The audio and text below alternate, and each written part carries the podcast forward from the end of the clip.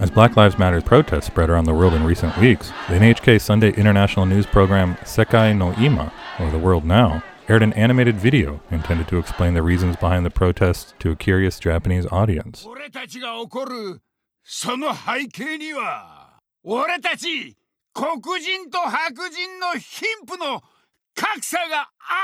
In the video, a cartoonishly muscular narrator speaks in a rough, gangster like language, decrying the income disparity between black and white Americans, along with the disproportionate impacts and unemployment rates in black communities as a result of coronavirus. Never is there any mention of systemic police violence against black Americans.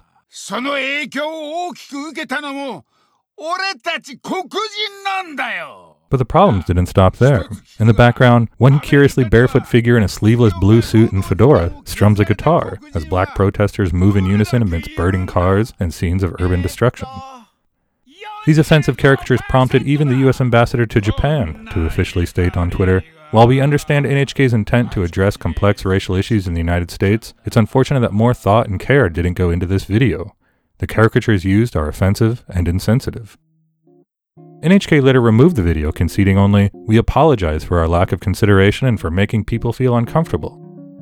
But for many observers, the NHK video is only the latest in a long line of offensive depictions of blackness dating back hundreds of years that have shaped and perpetuated anti black attitudes in Japan. When were the first depictions of blackness introduced to Japan? And how did they reflect anti black attitudes around the world at the time? How did these historical depictions shape anti black attitudes in Japan? And what does the NHK video illustrate about not only Japanese misconceptions of the Black Lives Matter movement, but also enduring anti blackness in Japan? I'm Tristan Grunow, and this is Japan on the Record. For more on historical depictions of blackness in Japan, I talked with Dr. Reginald Jackson, Associate Professor of Japanese Literature and Performance at the University of Michigan and Director of the University of Michigan Center for Japanese Studies. Dr. Jackson is the author of Staging Enslavement Subjection, Exertion, and the Gestural Economies of Medieval No Performance, forthcoming in the Journal of Japanese Studies. I started by asking Dr. Jackson to place the recent NHK video into the broader context of historical depictions of blackness in Japan. Sure, yeah, I can certainly try.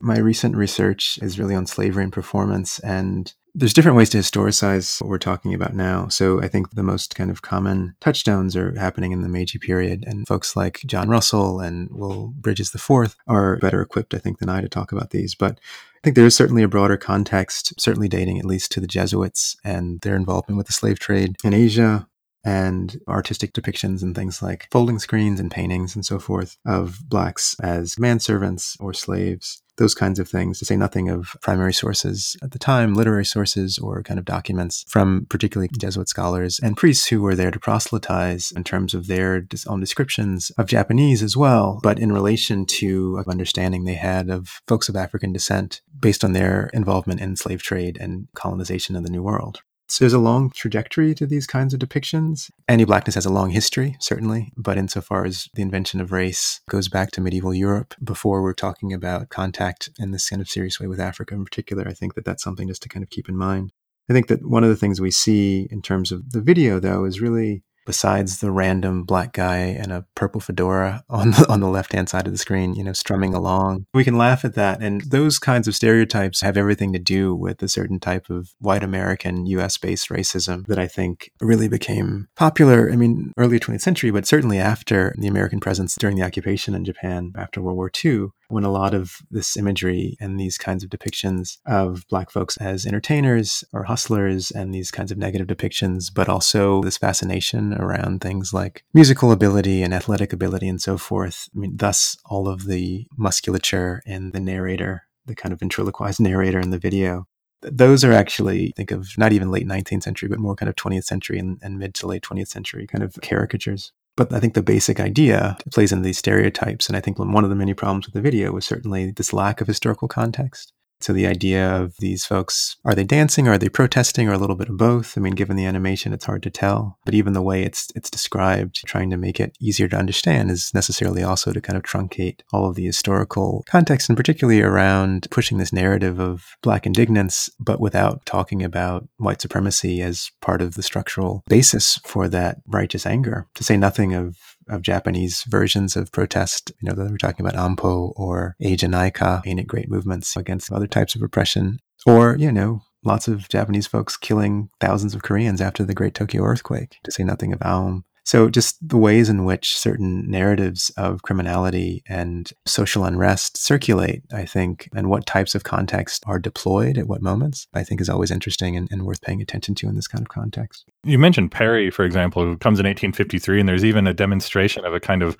blackface minstrel show. Yeah, absolutely. But also the depictions in these folding screens that you were talking about with the Jesuits. Mm. Mm. I was also reminded of the Iwakura Mission diaries. And Sure. you, know, you have these Japanese ambassadors coming over to the U.S. in 1871, 1872, and as they're Mm. traveling around, I think it was Philadelphia in particular, they're talking about, you know, in very disparaging terms, talking about African Americans in the U.S. And at first I Mm. was thinking, well, you know, they're just kind of picking up and maybe repeating this racist rhetoric that they were seeing in the U.S. at the Mhm. time. But, you know, as you're talking about, you know, there is this kind of anti-blackness that exists as a result of these depictions. So Mm. maybe they're arriving in the U.S. even with their own preconceived notion. No, no, I think no. It's I think Iwakura is certainly a touchstone here, and I think there's a couple of things. I mean, we, we always want to complicate this kind of context, right? So one of the things to keep in mind, and and Will Bridges and Nina Cornyetz in their volume, in their introduction, they talk about this too. But even when you're talking about the Iwakura mission, it, it's not homogenous. Like those different perspectives aren't all on the same page, and so you have folks like Morita who's saying things like the blacks are dirty and lazy and ignorant and these kinds of things, and Miyoshi too. And as we saw them, he talks about the ways in which there is a kind of consensus among the Japanese delegation about the fact that only the Japanese and the white folks are those are the best. There's a clear racial hierarchy. I mean, Perry is pre-social Darwinism, but Iwakura is in the heyday of this kind of stuff. And so there's that. But you have Kume, who actually has a more nuanced view of black folks, particularly when they go to DC. Notably, we're still in the era of, of Jim Crow, but he talks there, and it's really quite um, well. I think approving terms, you know, I think about black folks that he's encountering there, about how industrious they are and what it means for them to be able to show their talents.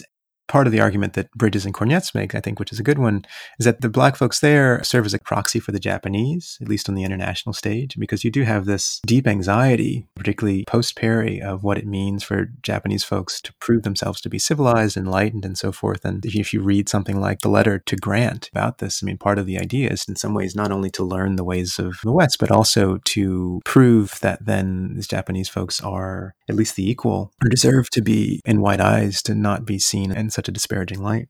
And so I think that even among the folks that are on the Iwakura mission, you certainly have the more racist understanding, but then you also have this identification. And I think the key really is is when and how folks identify or try to actively disidentify with one another. I mean, I think that's one of the things that, that's really at play with the blackface that Perry is is engaged in. I mean, like one of the things that's so fascinating to me about that whole thing is that I mean, so on the one hand, you have blackface minstrelsy being incredibly popular. I mean, in the U.S. particularly, but then you know later, you know, worldwide. And of all the things one's going to take on this gunboat diplomacy mission, why do you bring an entire troop of so-called Ethiopian minstrels?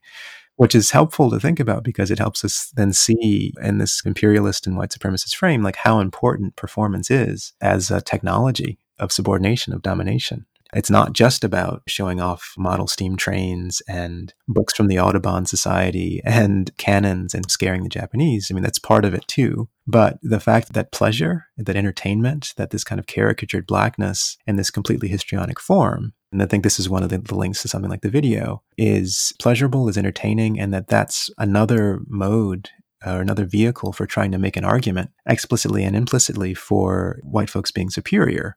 At this moment, it, it's really crucial. And I think partially because at this moment in history, I mean, I think it's hard for us to really imagine it because, as you mentioned, there is this, such this long tradition of, of anti-blackness. But at this moment, there's not this kind of clear racial order in the same way that there is in the mid to late 20th century right? I mean, there's certainly colonialism is is around, but for lots of Japanese folks, it's not necessarily a given. Particularly if you think about things like Namban, like the depictions of, say, Westerners. I mean, white Westerners, particularly kind of Portuguese folks, as this the kind of Southern barbarian. You've seen these in scrolls and and woodcuts and so forth, with the kind of goblin, the kind of tengu-like features, the kind of long, kind of sharp nails, the kind of big bulging eyes. So there is this kind of to say anti-whiteness. I think would would seem to suggest some kind of parody with anti-blackness, and I don't want to do that. But but at least a kind of disparagement, a dehumanization that's happening. I think it's important to recognize that in the mid 16th century and after that, you know, in the 17th, 18th century, depictions of Westerners as demons, as bumbling, as these really histrionically kind of reduced forms. I think that's that's part of a longer thing that that's not just about dehumanizing black folks. So I think that that's one of the things that can get lost. I'm not trying to, to recuperate that narrative, but I, I think it is it's worth noticing that that some of these things say just as much about the precarious situation that, that Japan is in vis-a-vis Western nations or the US in particular. So the fetishization of blackness, it's not unlike what happens certainly, you know, in Japan's imperial age. Things like the co-prosperity sphere, denigrating other Asians or other races, and this kind of aspiration to an, a kind of honorary whiteness, at least politically, if not phenotypically. Although that too, I mean, there's there's plenty of that as well in the Meiji area in particular. I mean, one of the things that we see is that these these tropes are enduring partially because to actually think critically about these things draws attention to that persistent client state status and inferiority complex that I think is is enshrined in, let's say, the, the Japanese U.S. relationship. And I think that it has been for a very a long time. Not to say that there's not ways to resist that, and there hasn't been all kinds of movements to undo that. But I think that one of the things that happens is that the specter of blackness becomes really serviceable, to use Toni Morrison's term, as this kind of proxy figure that can be deployed again to, to lift Japanese people, at least symbolically, but at black folks' expense, and to try to put Japanese folks on par with white folks you were talking about some of these enduring tropes and mm. you know some of these uh, really offensive caricatures in the video you know the mm. over musculature the you know histrionic action things mm. like this as a result of this of course the reaction to the video was was swift you know people yeah. called it out as racist right away and offensive yeah. uh, nhk ended up pulling the video issuing this apology. very lukewarm apology yeah. that that people said was insincere and inadequate mm. um, and you know since you've been doing this research on these depictions you know i'm, I'm I'm curious what your reaction to the video was in terms of did you see connections between the imagery that you've been looking at and the video, or could you describe a little bit more about these enduring tropes? Yeah, no, I think it's it's interesting. I mean, I, I was part of the reason I referenced earlier in, in, the in the animation. I mean, as somebody who, who works on performance and is interested in performance studies,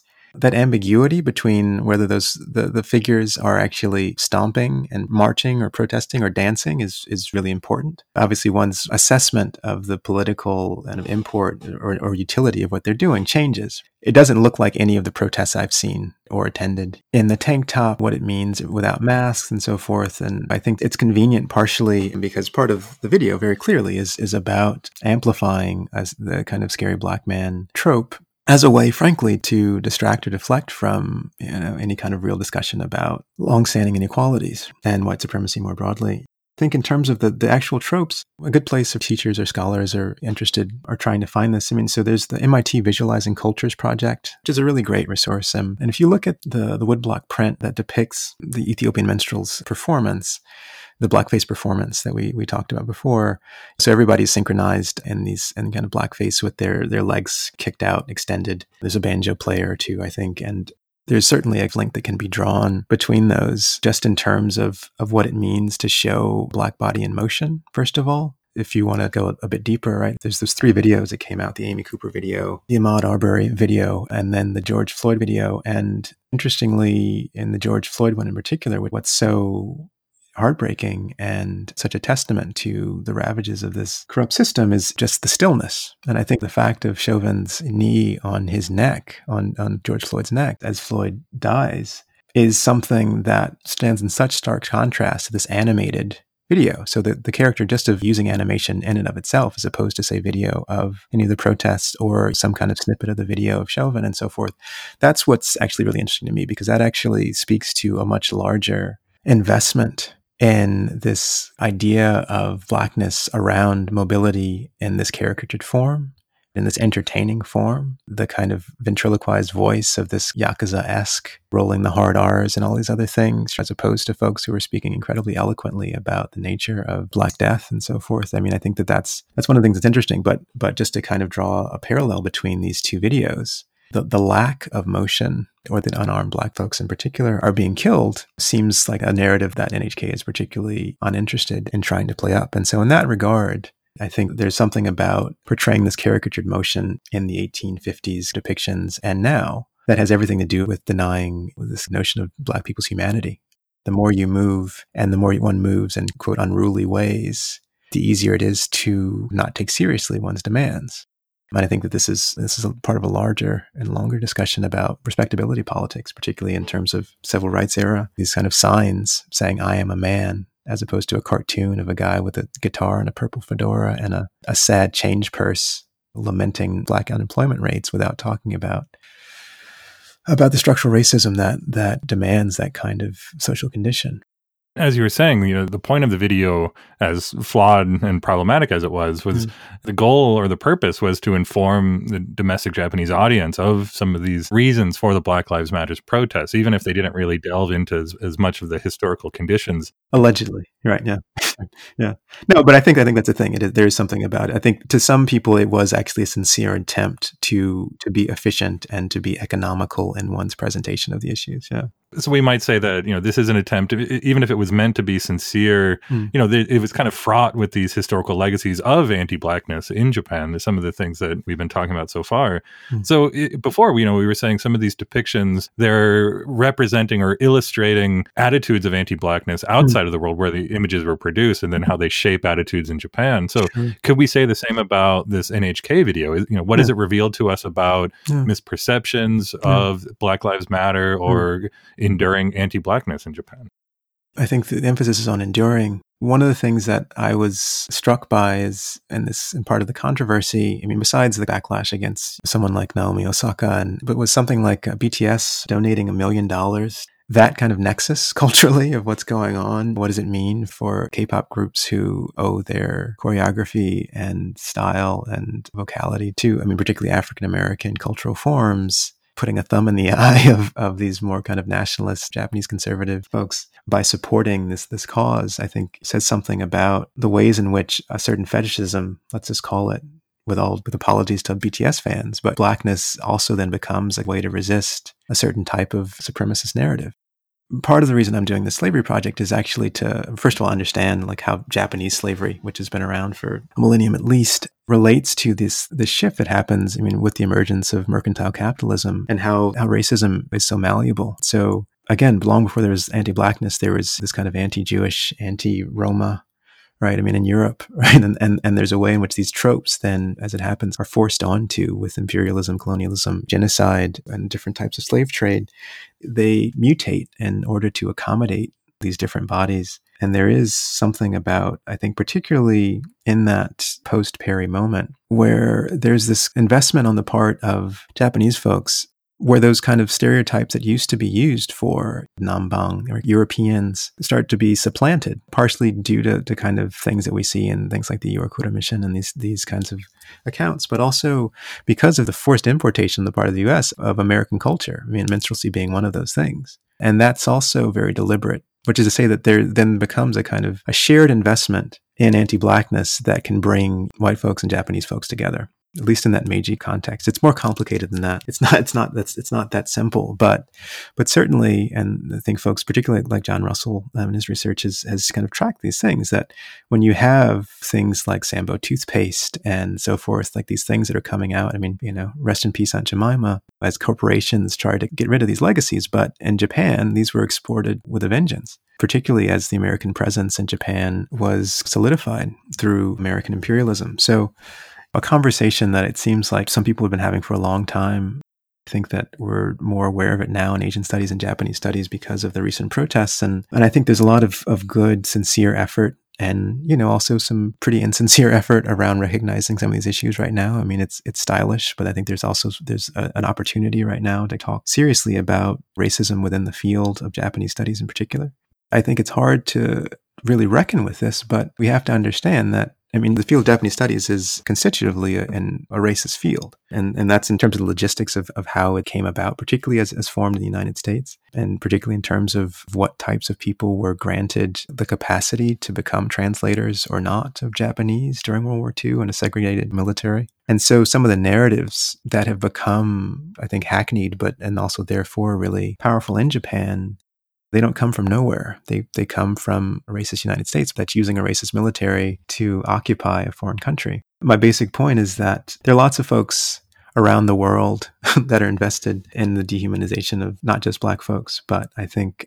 as as part and parcel of not just maintaining a self-image or a national image or a narrative of progress or civilization and enlightenment, and much smarter folks than, than I have, have talked about these these things. But I think about Denise da Silva's work or Sylvia Wynter's work along these lines, this moment of a kind of more global investment in anti-blackness, partially as the linchpin of racial capitalism, but but also I think that psychic economy that folks like like Toni Morrison in particular talk so much about. Once slavery ends, the ways in which anti-blackness has to permeate all of these other forms, particularly media forms, so as to maintain not just a fiction of whiteness or Japaneseness for that matter, but also to really always deflect away from these deep insecurities about what it means to, in fact, really be uncivilized or to not have earned that one's kind of rightful place at the head of the table or uh, these kinds of things. And I think that's that's why at this moment, much in the same way that in moments of recession we see, and we're seeing now in the United States, but globally as well, the resurgence of white nationalism along with the retrenchment of austerity politics. And people realize how the kind of devastation that neoliberal capitalism in particular has, has wrought. And that one's whiteness will not save them, or one's Japaneseness, or that this kind of overwork, working harder in a freeter society will not save you. I think this is exactly where these narratives become so useful, but then also therefore so pernicious. Racism is complicated. and it's, I think that part of what keeps me optimistic at this moment is the kinds of conversations that people have, have been provoked to have, whether folks want to or not often. I think that's a good thing. I think that the, the way that these conversations will continue to develop within the discipline of Japanese studies, I think is is exciting to me, even as, you know, I'm tired. you know, like I'm both I'm energized and tired at the same point. And I'm sure many of my colleagues of various races, but particular folks of color, I think in, in the field are are feeling this both as I don't want to speak for everyone, but I think as a moment of possibility to have real kind of conversations and to remedy these kind of racist legacies that pervade the discipline. I think that that's really great. I think that as a teaching moment, as a, as a text to teach, I'm really grateful to NHK for making that terrible bigoted video because because that means when we teach these introduction to Japanese culture classes and talk about some of these lineages and the recurrence, some of these tropes, we can historicize in a way that that makes these kinds of connections. And I think that that's really it's really helpful. People keep asking me how I'm doing and conversations like this, I think, give me an opportunity to reflect on on that. And I think I'm still really optimistic about what it means to be able to read closely some of these cultural texts and redeploy them, take them apart, dismantle them, but also take them seriously. And so I would say maybe as, as a closing thing, you know, we can laugh at these things for being ridiculous, but I think that there's that kind of critical work of being able to see deeper and to to think more broadly about these connections and how they relate to these larger global systems of inequality is really important. And so I'm not expecting NHK to do that.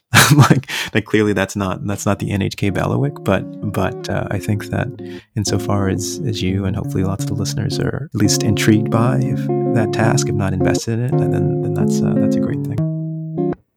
I'm Tristan Grunow, and this has been Japan on the Record, the podcast where scholars of Japan bring their expertise to bear on issues in the news. Hosted and produced by Tristan Grunow of the Council on East Asian Studies at Yale University. Thank you for listening.